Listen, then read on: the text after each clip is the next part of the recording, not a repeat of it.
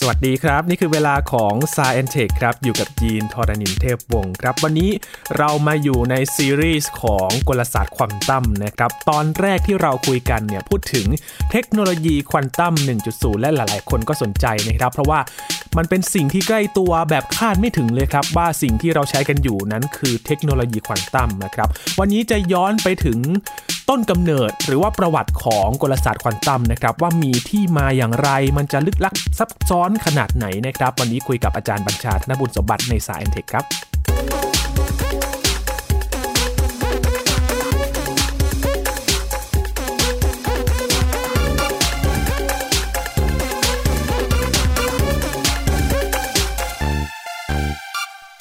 พูดถึงควอนตัมนะครับหรือว่ากลศาสตร์ควอนตัมที่เป็นทฤษฎีเนี่ยหลายๆคนอาจจะเคยได้ยินกันในยุคนี้กันมากขึ้นนะครับควอนตัมคอมพิวติ้งหรือว่าสิ่งที่จะมาช่วยทำให้เรานั้นมีเทคโนโลยีใหม่ๆขึ้นมานะครับวันนี้เราจะย้อนไปครับเพราะว่าเรื่องนี้เนี่ยมีหลายมุมที่น่าสนใจและเราคุยกันตอนเดียวนี้ไม่หมดแน่นอนครับคุณผู้ฟังแต่ก่อนอื่นที่เราจะไปถึงขั้นนั้นเนี่ยเราต้องมาย้อนดูต้นกำเนิดของมันก่อนครับว่ามีที่มาอย่างไรเขาคิดค้นกันอย่างไรนะครับเพื่อที่จะได้เข้าใจเรื่องนี้กันมากขึ้นครับอยู่กับอาจารย์บัญชาธนบุญสมบัติแล้วนะครับสวัสดีครับอาจารย์ครับสวัสดีครับยีนครับสวัสดีครับท่านผู้ฟังครับเป็นการกลับมาคุยกันในสตูดิโอในรอบใช่ใช่แล้วผมจะแฮปเลยนะครับแฮปปี้มากกว่าเพราะว่าเสียงมันชัดกว่านะครับไม่แล้วไม่ดีเลย์ด้วยนะครับครับและกลับมาในเรื่องที่ให้ความสนใจมากๆเลยนะครับเราต้องจัดทำเป็นซีรีส์กันเลยนะครับอาจารย์เกี่ยวกับกลศาสตร์ควอนตัมซึ่งตอนแรกเนี่ยฟีดแบ็กของเทคโนโลยีควอนตัม หนึ่งจุดศูนย์ เนี่ยหลายๆคนให้ความสนใจมากๆเลยครับอาจารย์เพราะว่าเป็นเรื่องที่ใกล้ตัวครับครับคืออย่างนี้ฮะเรื่องควอนตัมเนี่ยเป็นเรื่องที่ต้องเรียกว่าใหญ่แล้วก็มีรายละเอียดมากนะครับแล้วก็ผมก็คิดอยู่นานเหมือนกันว่าจะนำเสนอยังไงดีเราเดิมทีเนี่ยกะว่าจะมาคุยกับไทย พี บี เอส Podcast เนี่ยว่าเล่าตั้งแต่ประวัติเลยดีไหมแล้วค่อยๆไล่ขึ้นมาโอ้แต่ว่าตอนคิดว่าถ้าไล่แบบนั้นเนี่ยกว่าจะไปถึงการใช้งานมันเนี่ยนานนิดหนึ่งกันเนาะนะครับทีนี้ตอนนั้นก็เลยเอาเรื่องของเทคโนโลยีควอนตัม หนึ่งจุดศูนย์ ขึ้นมาก่อนนะครับความจริงพอพูด หนึ่งจุดศูนย์ ปั๊บเนี่ยหลายท่านคงจะทราบว่าเอ๊ะอย่างนี้มันมันก็น่าจะมี สองจุดศูนย์ หรือเปล่า มันมีครับมันมีซึ่งเดี๋ยวเราจะหาโอกาสชวนคุณผู้ฟังติดตามเรื่องพวกนี้นะครับแล้วก็เราก็ชวนคุยเรื่องเกี่ยวกับนักวิทยาศาสตร์ท่านหนึ่งนะครับนักวิทยาศาสตร์ท่านหนึ่งซึ่งเป็นคนที่เก่งมากพอล ดิแร็กผู้เงียบขรึมแต่ว่าผู้เงียบยอดอัจฉริยะมากอัจฉริยะมากเลยความจริงเนี่ยพอล ดิแร็กนี่ถ้าถามผมนะผมชอบมากของไอน์สไตน์เขาก็มีวิธีคิดวิธีทำอะไรที่แบบน่าทึ่งมากเลยนะครับแล้วก็แต่ว่าคนไม่ค่อยรู้จักเนี่ยนะครับก็สะท้อนความเป็นควอนตัมอย่างชัดเจนเลยพอล ดิแร็กนี่มีความลึกลับมีความน่าสงสัยมีความชงนมีวิธีคิดพลิกแปลงต่างนะครับซึ่งเดี๋ยวเราก็จะพาดพิงถึงเขาด้วยเพราะว่าเขาเป็นหนึ่งในคนที่ช่วยสร้างเรื่องกลศาสตร์ควอนตัมขึ้นมาครับทีนี้ต้องเกริ่นนำก่อนอย่างนี้ครับเรื่องนี้เป็นเรื่องที่ร้อยกว่าปีแล้วนะครับร้อยกว่าปีแล้วนะครับประมาณสักหนึ่งร้อยยี่สิบกว่าปีนะครับเพราะว่ากำเนิดมันหนึ่งพันเก้าร้อยขนาดนั้นไม่ได้ใหม่ไม่ใช่เรื่องใหม่นะครับแต่ว่าที่ยังไม่รับรู้เพราะว่าวิทยาศาสตร์นี่ค่อนข้างซับซ้อนนะครับซับซ้อนแล้วก็มีเรื่องเกี่ยวข้องมากมายแล้วก็ที่บอกเรื่องเกี่ยวข้องมากมายเนี่ยมีคนเยอะด้วยนะครับโดยเฉพาะนักฟิสิกส์เนี่ยเยอะเลยจริงไม่นักฟิสิกส์อย่างเดียวนะครับปัจจุบันเนี่ยนักเคมีเข้ามายุ่งในต้นแล้วนะครับนิวเคลียร์ฟิสิกส์นะครับหรือว่าพวกวิศวกรไฟฟ้านี่ก็เข้ามาที่สร้างไอ้เทคโนโลยีควอนตัม หนึ่งจุดศูนย์ เนี่ยก็นั่นวิศวกรไฟฟ้าแล้วก็แม้แต่นักจักรวาลวิทยาก็เกี่ยวข้องนะครับนักปรัชญาด้วยนะครับควอนตัมนี่มีมีแง่มุมทางปรัชญาด้วยซึ่งเดี๋ยวจะหาโอกาสคุยอีกสักตอนหนึ่งเลยเต็มๆสนุกมากนะครับยีนปรัชญาของควอนตัมเนี่ยนะครับคือการตีความเนี่ยเกริ่นนำคร่าวๆนิดนึงเพื่อเป็นให้ยั่วให้น้ำลายหกเลยคนฟังนี่น้ำลายหกกันนะครับ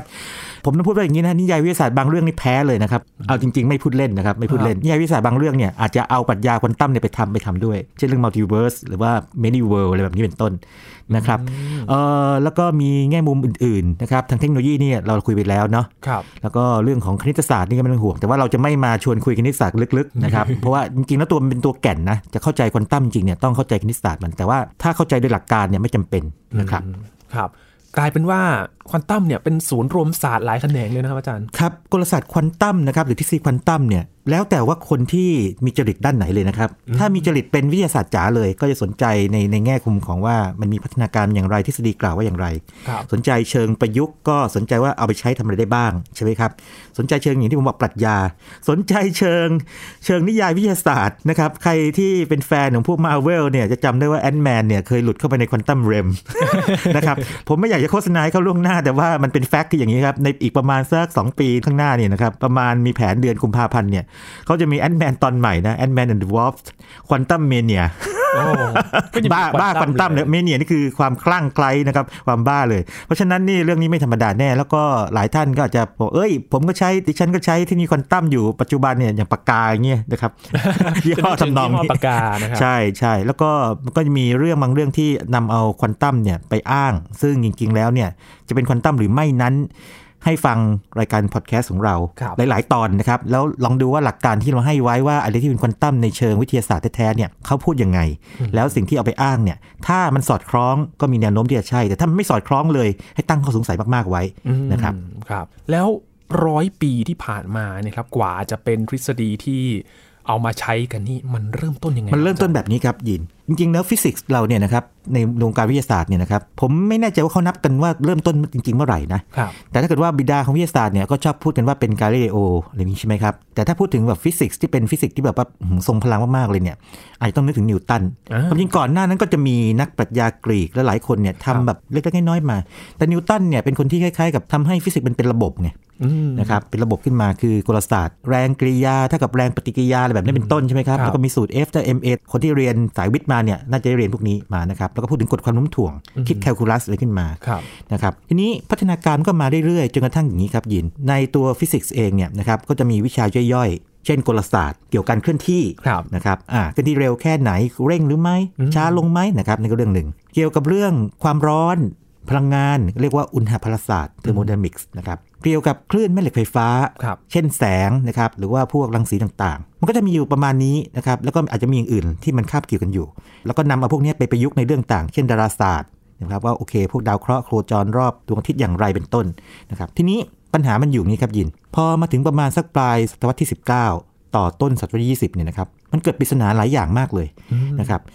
บเอาอย่างแรกก่อนเลยเรื่องแสงแสงนี่เป็นตัวที่ทำให้เกิดทั้งควอนตัมแล้วก็เรื่องของทฤษฎีไอน์สไตน์ด้วยนะครับ oh. แสงเนี่ยคืออย่างนี้ในตอนนั้นเนี่ยผู้คนเขาเถียงกันมานานแล้วแสงเป็นอะไรกันแน่ระหว่างคลื่นหรืออนุภาคเวลาพูดว่าคลื่นเนี่ยยินนึกถึงอะไรเอ่ยคลื่นน้ำเนาะสมมติว่าอย่างนี้เรามีแอ่งน้ำที่ค่อนข้างนิ่งนะครับแล้วเราโยนก้อนหินลงไปตุ้มกระเพื่อมกระเพื่อมขึ้นมาเออมันเป็นอะไรที่แผ่ออกไปพลังงานแผ่ออกไปตอนนั้นเนี่ยก่อนหน้านั้นเนี่ยครับพวกนักปรัชญานักวิทยาศาสตร์เถียงกันมานานแล้วแสงคืออะไรกันแน่ระหว่างอนุภาคหรือคลื่นอย่างนิวตันเชื่อว่าเป็นแสงอนุภาคนะครับแล้วก็มีคนกลุ่มคนจำนวนเชื่ออย่างนั้นจนกระทั่งโทมัสยังเนี่ยนะครับได้ใช้การทดลองที่ทำเห็นการแทรกสอดของแสงพูดว่าแทรกสอดปั๊บเนี่ยภาษาฟิสิกส์เลยแต่ผมอยากชวนคุยอย่างนี้ดีกว่านะบอกว่าทุกคนเคยเห็นนี้ฟิล์มสบู่ใช่ไหมที่มันมีสีรุ้งอยู่อ่านะครับนั่นเกิดจากการแทรกสอดของแสงอ่าโอเคไหมครับอย่างนี้ใกล้ตัวขึ้นมาเยอะเลยนะครับเป่าฟองสบู่เป่าฟองสบู่แล้วมีสีรุ้งๆใช่ไหมครับหรือว่าเราเห็นไอ้พวกคราบน้ำมันที่เป็นสีรุ้งๆอยู่ใช่ไหมครับหรือถ้าก่อนหน้านี้ที่ใช้ซีดีตอนนี้ก็คนทุกคนก็ใช้เลยเนาะใช้ซีดีเนี่ยถ้าแต่ว่าเราจับมันในมุมที่พอเหมาะกับแสงเนี่ยมันก็มันก็มีแสงสีรุ้งเหมือนกันมันมาจากการแทรกสอดของแสงคือพอพูดว่าแทรกสอดปั๊บเนี่ยนะครับเป็นสมบัติเฉพาะของคลื่นเลยนะครับไม่ว่าจะคลื่นเสียงคลื่นน้ำหรือคลื่นอะไรก็ตามนะครับอนุภาคจะทำเงินไม่ได้สสารจะทำเงินไม่ได้นะครับทีนี้โทมัสยังเนี่ยได้แสดงให้เห็นว่าแสงเนี่ยเป็นคลื่นเพราะว่ามันสามารถแทรกสอดได้ทุกคนก็เรียกว่าเชื่อสนิทใจเลยจนกระทั่งมาเกิดปัญหาทำนองนี้บอกว่าในเมื่อเป็นคลื่นเนี่ยมันก็ต้องมีตัวกลาง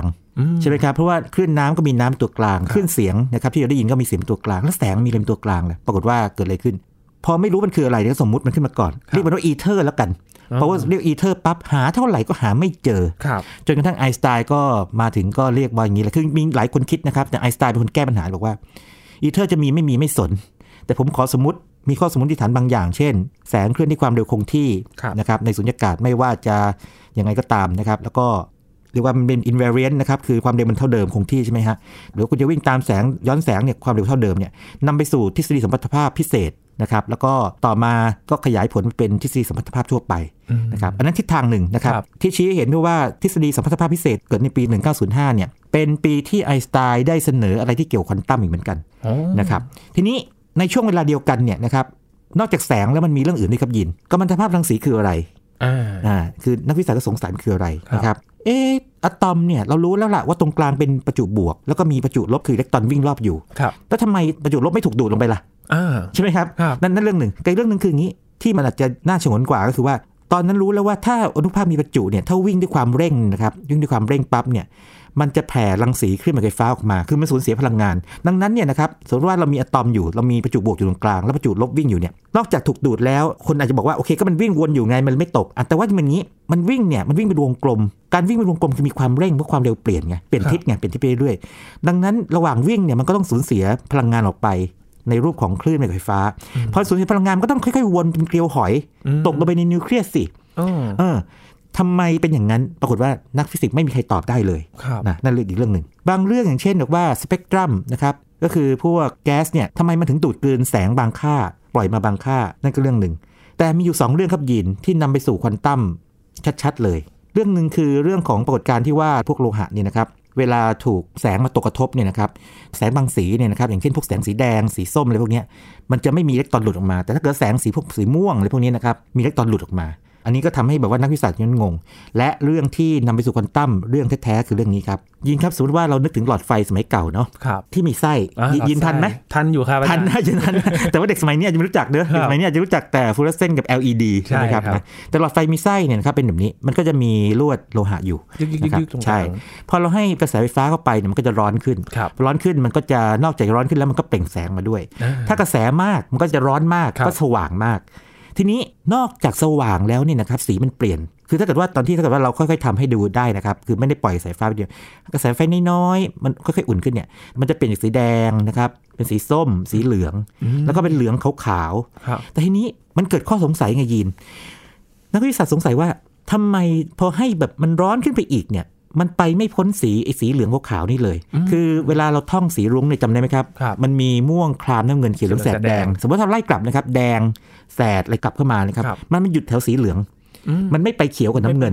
นไม่เป็นม่วงเลยอันนี้เป็นปริศนาที่ข้องใจมากจนกระทั่งนักฟิสิกส์เนี่ยนะครับก็พยายามจะหาคำตอบในที่สุดก็มีเรียกว่าที่เขาถือกันว่าเป็นคนที่ให้กำเนิดควอนตัมเลยเป็นคนเยอรมันครับมักซ์พลังค์นะครับก็ได้คิดคณิตศาสตร์นะครับมีฟิสิกส์รองรับอยู่นะครับออกมาสามารถอธิบายได้นะครับว่าโอเคข้อมูลจากการทดลองเป็นแบบนี้แต่มักซ์พลังค์เนี่ยนะครับทำเรื่องนี้ด้วยความที่เรียกว่าสิ้นหวังเขาใช้คำนี้เลยนะครับคืออย่างนี้ฮะมักซ์พลังค์เนี่ยเป็นนักฟิสิกส์ที่ดีมากคือพยายามใช้ฟิสิกส์ยุคเก่าฟิสิกส์ในขณะนั้นที่ดีสุดนั้นเนี่ยอธิบายอธิบายไม่ได้มักซ์พลังค์ต้องคิดใหม่เลยบอกว่าแทนที่วัตถุสสารเนี่ยนะครับมันจะเปล่งแสงออกมานะครับได้ต่อเนื่องในความยาวขึ้นต่อเนื่องนะมันจะเปล่งออกมาได้แค่บางค่าเท่านั้นซึ่งเป็นอะไรที่ฟิสิกส์ยุคนั้นไม่เคยสอนไงนะเป็นวิธีคิดใหม่จริงๆแท้ๆเลยและมักซ์พลังค์เนี่ยเป็นคนที่ใช้คำว่าควอนตัมควอนตัมเนี่ยนะครับเป็นคำที่มาจากภาษาละติน quantus นะครับแปลว่า how much คือมีเท่าไหร่นะครับแต่ความความหมายมันคือเป็นก้อนๆมันออกมาเป็นค่าๆความจริงวิธีเปรียบเทียบง่ายๆสุดนะครับยีนอย่างเงินเราเนี่ยนะครับเงินเรามีธนบัตรใช่ไหมครับยีนมีธนบัตรอะไรบ้างพันใช่ไหมห้าร้อยร้อยใช่ไหมครับยี่สิบอะไรอย่างนี้ใช่ไหมครับเรามีธนบัตรยี่สิบเอ็ดอย่างนี้ไหมไม่มีนะไม่มีใช่ไหมมันก็จะเป็นค่าค่าหนึ่งใช่ไหมมันจะแบบเป็นค่าค่าใช่ไหมพันห้าร้อยร้อยใช่ไหมยี่สิบอย่างนี้นะฮะอย่างนี้เป็นต้นนะครับหรือเหรียญเนี่ยเหรียญเรามีเหรียญเหรียญสิบเหรียญห้าเหรียญห้าเหรียญสองบาทเหรียญหนึ่งบาทอะไรแบบนี้ใช่ไหมครับแต่เรามีเหรียญแต่ว่าบาทครึ่งไหมไม่มีนะครับอ่าเนี่ยนึกภาพไหมครับเพราะฉะนั้นเนี่ยนะครับในแง่นี้นะครับเราจะพูดทำนองคร่าวๆได้ว่าอย่างนี้บอกว่าแม้แต่เงินเนี่ยนะครับก็จะมีลักษณะเป็นควอนตัมคือมันจะมีบางค่าเท่านั้นอ๋อไม่ได้มีต่อเนื่องไงครับชัดเจนไหมครับอันนี้นะเรามีแต่เหรียญบาทเหรียญห้าเหรียญสิบอะไรอย่างนี้แต่เราไม่มีเหรียญบาทครึ่งบาทสิบสตางค์นี้ไม่มีนะครับเพราะฉะนั้นไอเหรียญธนบัตรพวกเนี้ยจะเรียกว่าเป็นควอนตัมก็ได้นะครับอันนี้วิธีคิดง่ายๆทีนี้กลับมาที่เรื่องของพวกแสงนี้เดิมที่นักฟิสิกส์เชื่อว่าแสงเป็นคลื่นแม่เหล็กไฟฟ้าดังนั้นมันต้องต่อเนื่องสิใช่ไหมทำไมมีแค่บางค่าแต่ว่าอธิบายแบบต่อเนื่องเนี่ยไปไม่รอดแล้วก็พลังเนี่ยนะครับมีความเรียกว่าอินโนเวทีฟมีความเป็นนวัตกรในเชิงความคิดบอกว่าถ้าสมมติว่าให้สสารเนี่ยเปล่งพลังงานมาได้แค่เป็นบางค่านะมาอธิบายได้แต่พลังเนี่ยแบบทำด้วยความหดหู่เพราะว่ามันเหมือนกับคุณล้างครูบอกว่าสิทธิ์คิดล้างครูไงว่าไอ้สิ่งที่ครูสอนมามันผิดหมดเลยมาฉีดตำราฉีดตำฉีดตำราเลยครับอันนี้ฉีดตำราทิ้งเลยคิดใหม่เลยแต่มันไปรอดไง อ, อันนี้เป็นปริศนาข้อแรกที่ทำให้กำเนิดและนั่นคือปีที่จำง่ายด้วยหนึ่งเก้าศูนย์ศูนย์โอ้นั้นควอนตัมนี่ถ้าเรานับจนถึงปัจจุบันนี้ครับหนึ่งร้อยยี่สิบปีนะครับหนึ่งร้อยยี่สิบเอ็ดปีหนึ่งร้อยยี่สิบปีแล้วใช่ใช่ไม่ใช่เรื่องใหม่เลยนะครับเรื่องเก่ามานะครับนั่นคือจุดกำเนิดแท้ๆเลยนะครับปีจำง่ายทีนี้เรื่องอื่นล่ะเมื่อกี้ที่บอกเรื่องถัดมาที่ทำให้ควอนตัมชัดเจนขึ้นคือเรื่องของไอ้ที่บอกว่าเวลาโลหะเนี่ยถูกพวกแสงตกกระทบเนี่ยนะครับบางครั้งก็มีอิเล็กตรอนหลุดออกมาบางครั้งก็ไม่มีถ้าเป็นแสงสีแดงนะครับแสงสีแดงคือพลังงานน้อยๆนะครับหมายถึงว่าความถี่มันต่ำนะครับแต่ว่าความยาวขึ้นมันยาวเนี่ยนะครับต่อให้มีความเข้มมากแค่ไหนเนี่ยนะครับก็ไม่มีอิเล็กตรอนหลุดออกมาอันนี้คนก็งงกันมากนะครับงงงงกันมากแต่ว่าถ้าเป็นแสงสีม่วงสีน้ำเงินเนี่ยนะครับพอฉายแสงลงไปปั๊บเนี่ยอิเล็กตรอนมีสิทธิ์หลุดออกมาได้นะครับ ไม่มีใครอธิบายได้เหมือนกันเพราะว่าถ้าคิดแบบว่าแสงเป็นคลื่นเนี่ยนะครับการที่โอเคแม้ว่าแสงสีแดงพลังงานน้อยแต่ถ้าให้มันเข้มมากๆคือปริมาณมากมันเข้มมากๆเนี่ยนะครับมันก็น่าจะมีพลังงานสะสมมากพอที่เป็นดันเล็กตนหลุดออกมาใช่ไหมครับปรากฏว่าคนที่มาอธิบายเรื่องนี้ก็เป็นพระเอกของเราที่เรื่องสัมพัทธภาพคือไอน์สไตน์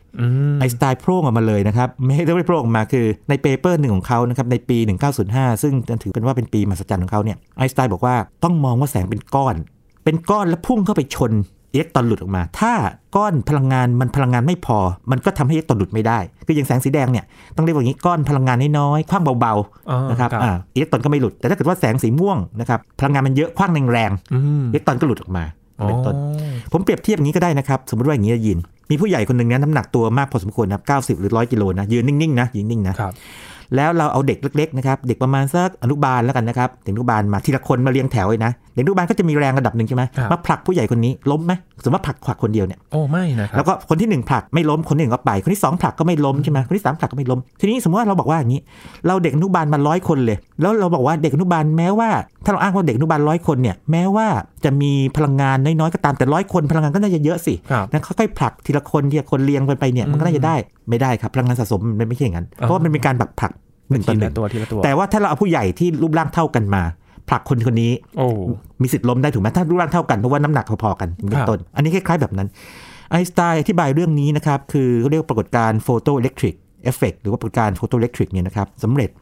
นะครับสมการเรียบง่ายมากเลยแล้วก็ทำให้เขาได้โนเบลไพรส์จากเรื่องนี้ด้วยและนี่เป็นจุดแตกต่างระหว่างไอน์สไตน์กับแพล็งค์อย่างนี้ครับแพล็งค์เนี่ยเขาคิดแค่ว่าเขายังเชื่อว่าแสงเนี่ยนะครับมันออกมาได้ความยาวต่อเนื่องอย่างนั้นไหมแต่ตอนปล่อยเนี่ยปล่อยได้เป็นแค่เป็นบางค่าแต่ไอน์สไตน์บอกว่าไม่ใช่ไม่น่าจะเป็นแบบนั้นแสงเนี่ยน่าจะเป็นได้แค่บางค่าเลย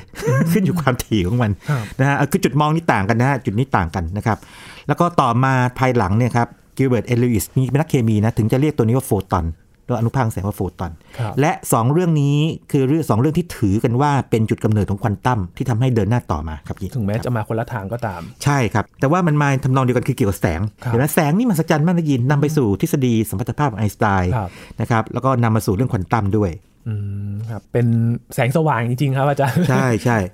ทีนี้มันนอกจากเรื่องนี้นะครับมันยังมีเรื่องอื่นอีกตอนนี้มาอีกประมาณสักปีหนึ่งพันเก้าร้อยสิบสามนะครับคือในช่วงนั้นเนี่ยนักฟิสิกส์ปวดหัวกันมากเลยนิวส์โบร์นะครับชาวเดนมาร์กก็พยายามอธิบายเรื่องอะตอมไงอะตอมที่บอกว่าทำไมอิเล็กตรอนไม่หลุดตกเข้าไปในในอะตอมนิวส์โบร์ไม่ได้บอกทำไมนะแต่นิวส์โบร์บอกว่าสมมติอย่างนี้กันบอกว่าอิเล็กตรอนมันเคลื่อนที่เป็นวงได้แค่บางวงคล้ายๆกับดาวเคราะห์เคลื่อนที่โคจรรอบดวงอาทิตย์เป็นวงๆแบบนั้นนะครับได้บางวงแล้วก็มีโมเมนตัมเชิงมุมได้แค่บางค่าจะเห็นไหมบางวงบางค่านี่คือควอนตัมไงไม่ใช่ทุกวงทุกค่าไงนะพอทำแบบนี้ปั๊บนี่นะครับนิวส์โบร์ก็สามารถที่จะพิสูจน์สูตรออกมาได้และก็สามารถที่จะทำนายไอ้สเปกตรัมว่าทำไมไฮโดรเจนอะตอมนะครับถึงปล่อยเรียกว่ารังสีออกมาหรือดูดกลืนรังสีค่านี้เข้าไปเป็นต้นว่าเป็นการกระโดดระหว่างอิเล็กตรอนระหว่างชั้นกับชั้นเช่นสมมุติว่าเดิมทีอิเล็กตรอนมันเคยอยู่ชั้นล่างสุดเลยอยู่คอนโดชั้นล่างสุดชั้นหนึ่งนะครับนะชั้นเบสเมนต์เลยก็ได้ชั้นหนึ่งเนี่ยแล้วมันรับพลังงานเข้าไปเหมาะสมมันโดดไปชั้นสองโดดเข้าไปแต่ถ้ารับไม่เหมาะสมเนี่ยมันก็ไม่โดดแต่ถ้าว่าเดิมทีมันเคยอยู่ชั้นสองแล้วมันโดดลงมาชั้นหนึ่งเนี่ยมันเสียพลังงานเนี่ยมันก็ปล่อยพลังงานออกมาเป็นแสงเป็นคลื่นไฟฟ้าในกรณีคือแสงนี้เป็นต้นก็อธิบายอย่างนี้ได้แต่ไม่ได้ตอบคำถามว่าทำไมถึงต้องเป็นบางค่าไงในภาพนะเป็นการแค่แปะเข้าไปว่าสมมติว่าถ้าเป็นอย่างนี้ปรากฏว่ามันได้คำตอบถูกต้องอันนี้ก็เป็นความก้าวหน้าอันนึงในปีหนึ่งพันเก้าร้อยสิบสามพอมาถึงปีหนึ่งพันเก้าร้อยยี่สิบสามความจริงต้องพูดอย่างนี้นะครับยินในช่วงประมาณสักยี่สิบปีแรกตั้งแต่หนึ่งพันเก้าร้อยถึงหนึ่งพันเก้าร้อยยี่สิบกว่าเนี่ยไม่ใช่ว่านักฟิสิกส์หรือนักวิทยาศาสตร์ทุกคนจะเชื่อเรื่องว่าแสงเป็นอนุภาคหรือว่าเป็นควอนตัมพวกนี้นะยังมีข้อถกเถียงกันอยู่เป็นยังถกเถียงกันอยู่อะไรเงี้ยเพราะอธิบายเลยแบบชัดๆไม่ได้สักทีมีแต่ทึกทักว่าถ้าอย่างนี้ถ้าอย่างนี้ใช่ไหมปรากฏว่าอาร์เธอร์คอมตันนะครับคนอเมริกันเนี่ยเขาทำอย่างนี้เขาไปอธิบายการทดลองว่าตัวคลื่นแม่เหล็กไฟฟ้านะครับอย่างเอ็กซเรย์เนี่ยพอเข้าไปชนนะครับสสารปั๊บเนี่ยก็มันทำให้อิเล็กตรอนหลุดออกมานะครับในเดียวกันเนี่ยตัวคลื่นไฟฟ้าเนี่ยมันสูญเสียพลังงานไปความยาวคลื่นเพิ่มขึ้นด้วยคำถามคือทำไมเป็นแบบนั้นนะครับแล้วก็ทิศทางก็เปลี่ยนด้วยคอมตันต้องใช้วิธีนี้เลยต้องสมมติว่าตัวคลื่นแม่เหล็กไฟฟ้าเนี่ยตอนมันวิ่งเข้าไปเนี่ยวิ่งเข้าไปเป็นก้อนวิ่งเข้าไปเป็นเม็ดๆเหมือนกับที่ไอน์สไตน์คิดนะครับเข้าไปชนเหมือนกับลูกบิลเลียดชนไงยินลองนึกถึงคนเล่นบิลเลียดหรือสนุกเกอร์อาเชนสนุกเกอร์กันเลยนะคนไทยอ่าอย่างสมมติว่าลูกสนุกเกอร์ใช่ไหมเรายิงลูกขาวไปชนลูกแดงลูกแดงกระดอนไปทิศหนึ่ง ลูกขาไปทิศหนึ่งรักษาโมเมนตัมรวมมาไว้นี้เป็นต้นนะครับพอทำแบบนี้ปั๊บนะครับโดยการคิดหลักด้วยหลักอนุรักษ์พลังงานและโมเมนตัมเนี่ยปรากฏว่าสามารถอธิบายการทดลองได้เลยถึงตอนนี้ปั๊บปรากฏว่าทุกคนเท่าที่ผมอ่านมาเจอมาเนี่ยบอกว่างี้นักฟิสิกส์คอนวินส์ละบอกเชื่อละว่าโอ้เราเชื่อละเพราะมันถ้าไม่อธิบายแบบนี้เนี่ยมันไม่สามารถอธิบายได้เลยว่าทำไมตัวอิเล็กตรอนพุ่งกระเจิงไปทิศนี้แล้วก็รังสีที่มันเปลี่ยนความยาวคลื่นพุ่งไปทิศนี้มันต้องมองว่าตัวที่เข้ามาเนี่ยเป็นก้อน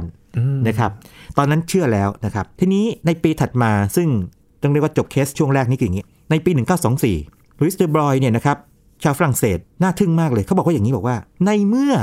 ฟังดีนะครับในเมื่อแสงทำตัวเป็นอนุภาคได้คือคลื่นเป็นอนุภาคได้ครับก็อย่างนี้อนุภาคก็ทำตัวเป็นคลื่นได้สิอาจจะอาจจะเขาก็เอาผลจากทฤษฎีไอน์สไตน์มานะครับแล้วก็มาแบบคำนวณสูตรง่ายๆไม่กี่สูตรปั๊บออกมาได้สูตรคำนวณความยาวคลื่นของพวกอนุภาคหรือสสารออกมาง่ายมากเลยนะครับสูตรนี้คือความยาวคลื่นเท่ากับค่าคงที่ค่าหนึ่งเรียกค่าคงที่ของแพลงค์นะครับหารด้วยโมเมนตัมง่ายๆแค่นี้เลยคือเอาจับหารเลยเฉยๆเลยอย่างนี้นะครับปรากฏว่าถึงตอนนี้นะครับมันคือการเสนอแนวคิดว่าคลื่นเป็นอนุภาคได้และอนุภาคก็เป็นคลื่นได้เรียกว่าทวิภาพของคลื่นและอนุภาคนะครับมันตีสองหน้าได้ใช้คำนี้เลยดีกว่า ตีสองหน้าได้ แล้วแล้วแต่ว่าเราจะมองมันในหน้าไหนนะครับตีสองหน้าได้เป็นคลื่นก็ได้อนุภาคก็ได้แล้วแต่ว่าเราจะถามว่าคุณเป็นใครทำการทดลองอะไรเป็นอย่างนั้นอันนี้เป็นหนึ่งในแนวคิดที่สำคัญที่สุดของเรื่องของทฤษฎีกลศาสตร์ควอนตัมเดี๋ยวผมจะแยกแยะทีหลังนะครับว่ากลศาสตร์ทฤษฎีต่างกันยังไงนะอาจจะต้องไปอย่างนั้นทีนะครับก็มีนิดนึงคือเดอบรอยเนี่ยยังทำนายด้วยซ้ำไปบอกว่าเขาทำนายว่าอย่างอิเล็กตรอนเนี่ยนะครับมันเป็นอนุภาคเนอะในตอนนั้นเชื่ออย่างนั้นเอ้ยมันเป็นคลื่นได้เนี่ยมันน่าจะเกิดปรากฏการณ์ที่เรียกเลี้ยวเบนได้ถ้ามันวิ่งผ่านผลึกบางบางอย่างปรากฏว่าหลังจากนั้นเดอบรอยเสนอแค่สามปีเองนักวิทยาศาสตร์สองกลุ่มนะครับยีนกลุ่มแรกอยู่ที่ทางอเมริกาที่นิวยอร์กเนี่ยเดวิสันแอนด์เกอร์เมอร์เนี่ยนะครับก็ทำการทดลองให้เห็นว่าอิเล็กตรอนเนี่ยเกิดการเลี้ยวเบนได้กับอีกคนนึงนะครับเป็นคนอังกฤษเนี่ย จี พี Thomson ก็แสดงให้เห็นแบบเดียวกันเลยนะครับแล้วตอนหลังเนี่ยทั้งหมดเนี่ยก็ได้ Nobel Prize หมดเลยแต่จุดน่าสนใจคืออย่างนี้ครับยิน จี พี Thomson เนี่ยคนนี้เนี่ยนะครับเขาแสดงให้เห็นว่าอิเล็กตรอนเนี่ยเป็นคลื่นใช่ไหมปรากฏว่าคุณพ่อของเขานะครับชื่อ เจ เจ Thomson ไม่ทราบว่าถ้าใครชอบเรียนวิทยาศาสตร์เนี่ยอาจจะคุ้นๆชื่อนี้มา เจ เจ Thomson คือผู้ค้นพบอิเล็กตรอนและผู้ที่บอกว่าอิเล็กตรอนเป็นอนุภาค ตรงนี้มันเลยมีเรื่องคล้ายๆตลกขำๆในวงการฟิสิกส์ที่ที่แซวกันไปอย่างนี้ก็บอกว่าคุณพ่อเจออิเล็กตรอนเป็นคนค้นพบเองนะอิเล็กตรอนเลยแล้วก็บอกโอเคเป็นอนุภาคแน่ๆเลยก็เลยรังสีแคโทดอะไรอย่างงี้นะแล้วได้โนเบลไพรซ์ไปในเวลาอีกประมาณสัก ยี่สิบถึงสามสิบ ปีต่อมานะครับตัวคนลูกลูกแท้ๆเลยนะครับพบว่าอิเล็กตรอนเป็นคลื่นแล้วก็ได้โนเบลไพรส์ด้วยครับก็ประมาณนี้นะครับทีนี้ที่คุยมาทั้งหมดนี่ครับยีนยีนจะเห็นว่ามันมีการทดลองเยอะเลยเนาะโอ้หลายแบบเลยนะครับแล้วคนก็เยอะใช่ไหมนี่นี่แค่เบื้องต้นนะครับนี่ปฐมบทถึงควอนตัมนะครับยีนยังไม่ยังไม่ไปไกลถึงแค่ไหนนะครับสิ่งเกิดขึ้นคือแต่ละการทดลองแต่ละทฤษฎีเนี่ยมันตัดแปะไงคือสมมติว่าอย่างโบบอกว่าสมมติว่าอิเล็กตรอนวิ่งได้แค่บางวงอันนี้ฮะสมมติว่าแสงเป็นคลื่นไอเป็นอนุภาคได้ใช่ไหมแล้วก็เดอบรอยสมมุติว่าถ้าไออนุภาคเป็นคลื่นได้เงี้ยเดี๋ยวก็ทึกทักมาหมดเลยแน่นอนว่าแต่ละเรื่องดีอธิบายได้หมดเลย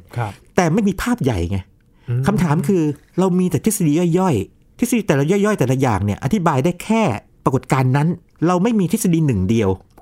ที่ครอบคลุมทั้งหมดเลยว่าแล้วบอกว่าทฤษฎีไอพวกเรื่องย่อยๆที่พูดมาเนี่ยเป็นแค่กรณีเฉพาะของทฤษฎีใหญ่นี้นี่ทำให้เราเรียกที่ผมเล่ามาตั้งแต่ต้นจนถึงตอนนี้นะเขาเรียกว่าเป็นทฤษฎีควอนตัมยุคเก่า the old quantum theory นะครับที่เรียกว่า old เพราะว่ามันกำลังจะมีอันใหม่ที่มันดีกว่ามานะครับอ่ายังมีได้กว่านี้อีก old อีกอีกหลายอีกหลายอีกเลยครับตรงนี้นะฮะอันนี้เป็นปฐมบทของทฤษฎีควอนตัมในเบื้องต้นในช่วงประมาณสามสิบปีแรกๆเลยนะครับอาจารย์ใช่ใช่ก็ตั้งแต่หนึ่งพันเก้าร้อยเนาะถึงประมาณสักหนึ่งพันเก้าร้อยยี่สิบสี่ ยี่สิบห้าปีนะครับจนกระทั่งต้องถึงปีหนึ่งพันเก้าร้อยยี่สิบห้ากับต้นปีหนึ่งพันเก้าร้อยยี่สิบหกถึงเกิดเรียกว่าการปฏิวัติทางภูมิปัญญาครั้งใหญ่เลยเพราะตอนนั้นเนี่ยนะครับทฤษฎีควอนตัมที่นักฟิสิกส์ต้องการคือที่มันรวบยอดทั้งหมดเนี่ยได้เกิดขึ้นแล้วยีนครับมันน่าทึ่งตรงไหนรู้ไหมมันไม่ได้มาทฤษฎีเดียวไงมันมาถึงสามทฤษฎี มาเป็นชุดเลย ใช่ครับแล้วมันแปลกมากคือสามทฤษฎีนี้หน้าตาไม่เหมือนกันเลยนะครับทฤษฎีแรกนี่ครับมาจากกลุ่มของพวกเยอรมันนำโดยเวนเนอร์ไฮเซนเบิร์กนะครับถ้าคนไทยออกเสียงเป็นไฮเซนเบิร์กเพราะมันเขียน บี อี อาร์ จี แต่ว่าผมลองถามคนรู้ภาษาเยอรมันนะผมก็ไม่ไม่รู้ภาษาเยอรมันนะแต่ว่าก็บอกว่าสิ่งที่ใกล้กว่าคือไฮเซนเบิร์กออกเสียงไฮเซนเบิร์กไฮเซนเบิร์กนี่คิดทฤษฎีควอนตัมในรูปแบบของเขานะครับขึ้นมาในเดือนมิถุนายนปีหนึ่งพันเก้าร้อยยี่สิบห้านะครับแล้วก็เป็นเรื่องที่น่าทึ่งมากไฮเซนเบิร์กนี่เป็นลูกศิษย์ของนักวิทยาศาสตร์ชั้นนำในยุคนั้นนะครับแล้วก็ทำงานกับโบนิวส์โบอะไรพวกนี้ด้วยปรากฏว่าอย่างนี้ตอนนั้นอายุน้อยอยู่เลยยีน อายุยี่สิบห้าเองนะครับแล้วก็เนื่องจากว่าด้วยด้วยความที่มีเรียกว่าสติปัญญาดีเนอะแล้วก็ทำงานกับนักฟิสิกส์ชั้นนำนะครับแล้วเคยไปฟังโบพูดเรื่องควอนตัมแล้วก็สนใจแล้วตอนหลังเนี่ยไปทำงานกับแม็กซ์บอนสิ่งเกิดขึ้นอย่างนี้มีอยู่ช่วงหนึ่งเขาเป็นเรียกว่าเฮฟีเวอร์คือแพ้พวกละอองเรนูจนหน้านี่บวมเป่งเลยนะครับบ้าบวมเป่งเลยไม่ไหวแล้วต้องขออนุญาตอาจารย์คือแม็กซ์บอนเนี่ยไปลาพักร้อนซะหน่อยนะครับก็ไปที่เกาะเกาะหนึ่งเรียกว่าเกาะเฮลิโกแลนด์เกาะนี้เป็นเกาะที่เรียกว่าไม่มีแทบไม่มีพวกต้นไม้อยู่เลยมีน้อยมากเพราะนั้นเรื่องรองเกสรดอกไม้เนี่ยไม่ใช่ปัญหาไปพักผ่อนนะครับตอนที่ไปถึงเนี่ยนะครับสุภาพสตรีเจ้าของที่แบบดูแลบ้านที่ให้สันแบบไปพักเนี่ยยังโหนนี่ไปต่อยใครมาหาเปล่านะครับบอกไม่ใช่ไม่ใช่นะครับแบบเขาเดินไม่สบายแต่ว่าสุภาพสตรีท่านยังบอกเลยว่าเดี๋ยวจะดูแลให้จนหายปรากฏว่าไม่ต้องเลยเพราะว่าอากาศดีมากไฮเซนแบกนี่ก็ไปว่ายน้ำไปเดินเล่นนะครับสบายๆมากเลยนะครับจนเกิดอะไรขึ้น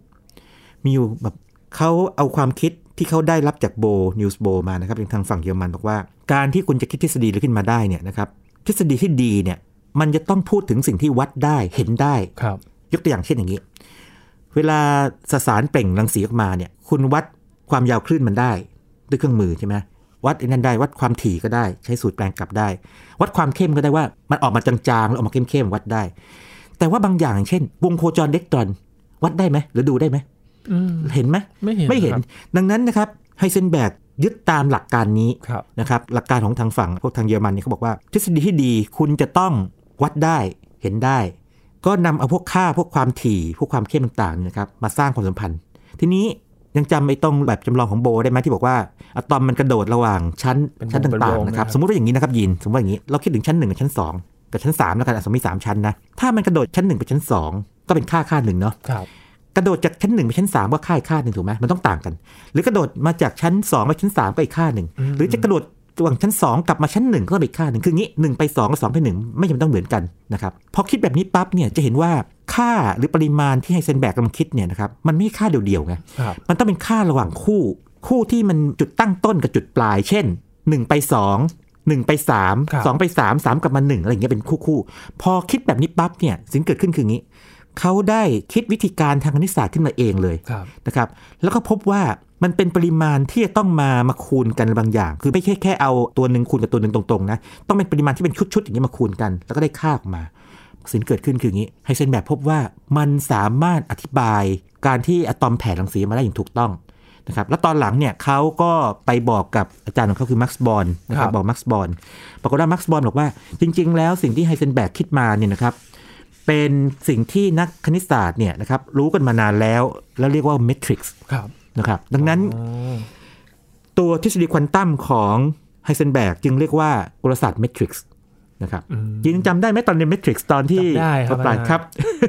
มีค่ามีเครื่องหมายมันจะเป็นตารางตารางใช่ไหมมันจะเป็นตารางตารางใช่ไหมครับเป็นอย่างนั้นนะครับไฮเซนแบกนี่จริงๆแบบตอนที่ไปเนี่ยจะเห็นว่าคิดคนเดียวเลยนะคนเดียวเลยคนเดียวนะแต่ว่าตอนหลังเนี่ยแม็กซ์บอนกับ Pascual Jordan คือเป็นลูกศิษย์แม็กซ์บอนเนี่ยมาต่อยอดให้เป็นระบบนะครับแต่ว่าตอนที่คิดเริ่มต้นเนี่ยคิดคนเดียวเลยนะครับผมเอาเนี่ยมาอ่านให้ฟังเพราะว่าผมคิดว่ามันเป็นเรื่องที่น่าสนใจมากแล้วเราไม่เคยได้เจอกันครับเขาบอกอย่างนี้บอกว่าเมื่อพจน์แรกหมายถึงว่าไอ้เทอมแรกในสมการเนี่ยครับดูเหมือนจะสอดคล้องกับหลักการอนุรักษ์พลังงานผมก็ค่อนข้างตื่นเต้นและผมก็เริ่มคำนวณผิดๆถูกๆนับครั้งไม่ถ้วนผลก็คือเวลาเกือบ ตีสาม ในตอนเช้าก่อนที่ผลลัพธ์สุดท้ายของการคำนวณจะปรากฏต่อหน้าผมคือคำนวณไปเรื่อยไงนะครับนะหลักการอนุรักษ์พลังงานใช้ได้กับพจน์ทั้งหมดใช้ได้หมดเลยนะครับถือว่าถูกนะและผมไม่สงสัยเกี่ยวความคงเส้นคงวาและความสอดคล้องทางคณิตศาสตร์ของกลศาสตร์ควอนตัมที่การคำนวณของผมบ่งชี้ในตอนแรกนั้นผมรู้สึกประหวั่นพรั่นพรึงอย่างที่สุดคือมันเหมือนกับแหมใช้คำนี้อาจจะแรงไปนิดหนึ่งแต่ถ้าผมชอบพูดแรงๆคือเหมือนตัดสรุน้อยๆสัตริคือแบบเพราะเป็นบางอย่างที่มันทึ่งมากนะทึ่งมากผมมีความรู้สึกว่าผมกำลังมองเข้าไปในภายในงดงามและแปลกประหลาดผ่านพื้นผิวของปรากฏการณ์อะตอมและรู้สึกตื่นเต้นกับความคิดที่ว่าบัดนี้ผมได้หยั่งความยิ่งใหญ่ของโครงสร้างทางคณิตศาสตร์ที่ธรรมชาติได้กรุณาเปิดเผยมาให้ผมเห็นทีนี้จุดนี้มันน่าสนใจอย่างนี้ครับจุดต่อนี้ไฮเซนแบกที่ตื่นเต้นจนกว่าจะนอนนะครับคือตอนนั้นที่สามจนว่าที่เมื่อกี้บอกที่หนึ่งโตรุ่งเลยข่มตาไม่ลงมันเหมือนตื่นเต้นเจออะไรใหม่ๆนะบอกว่าเขาออกจากที่พักอย่างเงียบๆแล้วก็เดินไปท่ามกลางความมืดมิดปีนป่ายโขดหินออกไปทางทะเลทางตอนใต้ของเกาะแล้วก็เฝ้ามองตะวันดวงตะวันขึ้นจากขอบฟ้าดูดวงอาทิตย์ขึ้นพวกแบบคนค้นพบอะไรบางอย่างนะครับโรแมนติกมากMatrix Mechanics เนี่ยนะครับตอนที่เรียนนี่แบบหนหน้าสะพรึงมากเพราะตัวเลขยุบยับไปหมดเลยอะไรอย่างนี้ครับแล้วก็มันแบบเราเรียนนี่ก็ทื่อๆอ่ะ เอานี่คูณนี่นี่ใช่ไหมแต่ว่าถ้าเล่าตอนนี้ไฮเซนเบิร์กค้นพบนี่กลศาสตร์ควอนตัมน่าจะนั่นดีนะครับนั่นเป็นหนึ่งในสามอันเพราะฉะนั้นอย่างนี้ดีไหมครับเดี๋ยวเรามาคุยกันต่อเรื่องนี้นะครับว่าอีกสองงานที่เหลือเนี่ยคืออะไรนะครับแล้วทำไมถึงเรียกว่าสิ่งที่ค้นพบใหม่เนี่ยเรียกว่ากลศาสตร์ควอนตัมตอนนี้เรารู้จักไปอย่างแล้วเรียกว่ากลศาสตร์เมทริกซ์ของไฮเซนเบิร์กนะครับเกริ่นให้อยากและจากไปครับ ใช่ครับ เหลืออีกสองเหลืออีกสองใช่ใช่และจริงๆแล้วยังยังมีอีกเยอะเลยนะครับที่จะตามมานะครับแล้วก็เรื่องของปรากฏการณ์ต่างๆที่น่าสนใจเนี่ยจะเยอะมากนะครับเรื่องต้องย้ำกันอีกครั้งหนึ่งคือช่วงเริ่มต้นเท่านั้นนะครับใช่แล้วครับนี่คือกลศาสตร์ควอนตัมที่เราได้เห็นในช่วงแรกๆนะครับ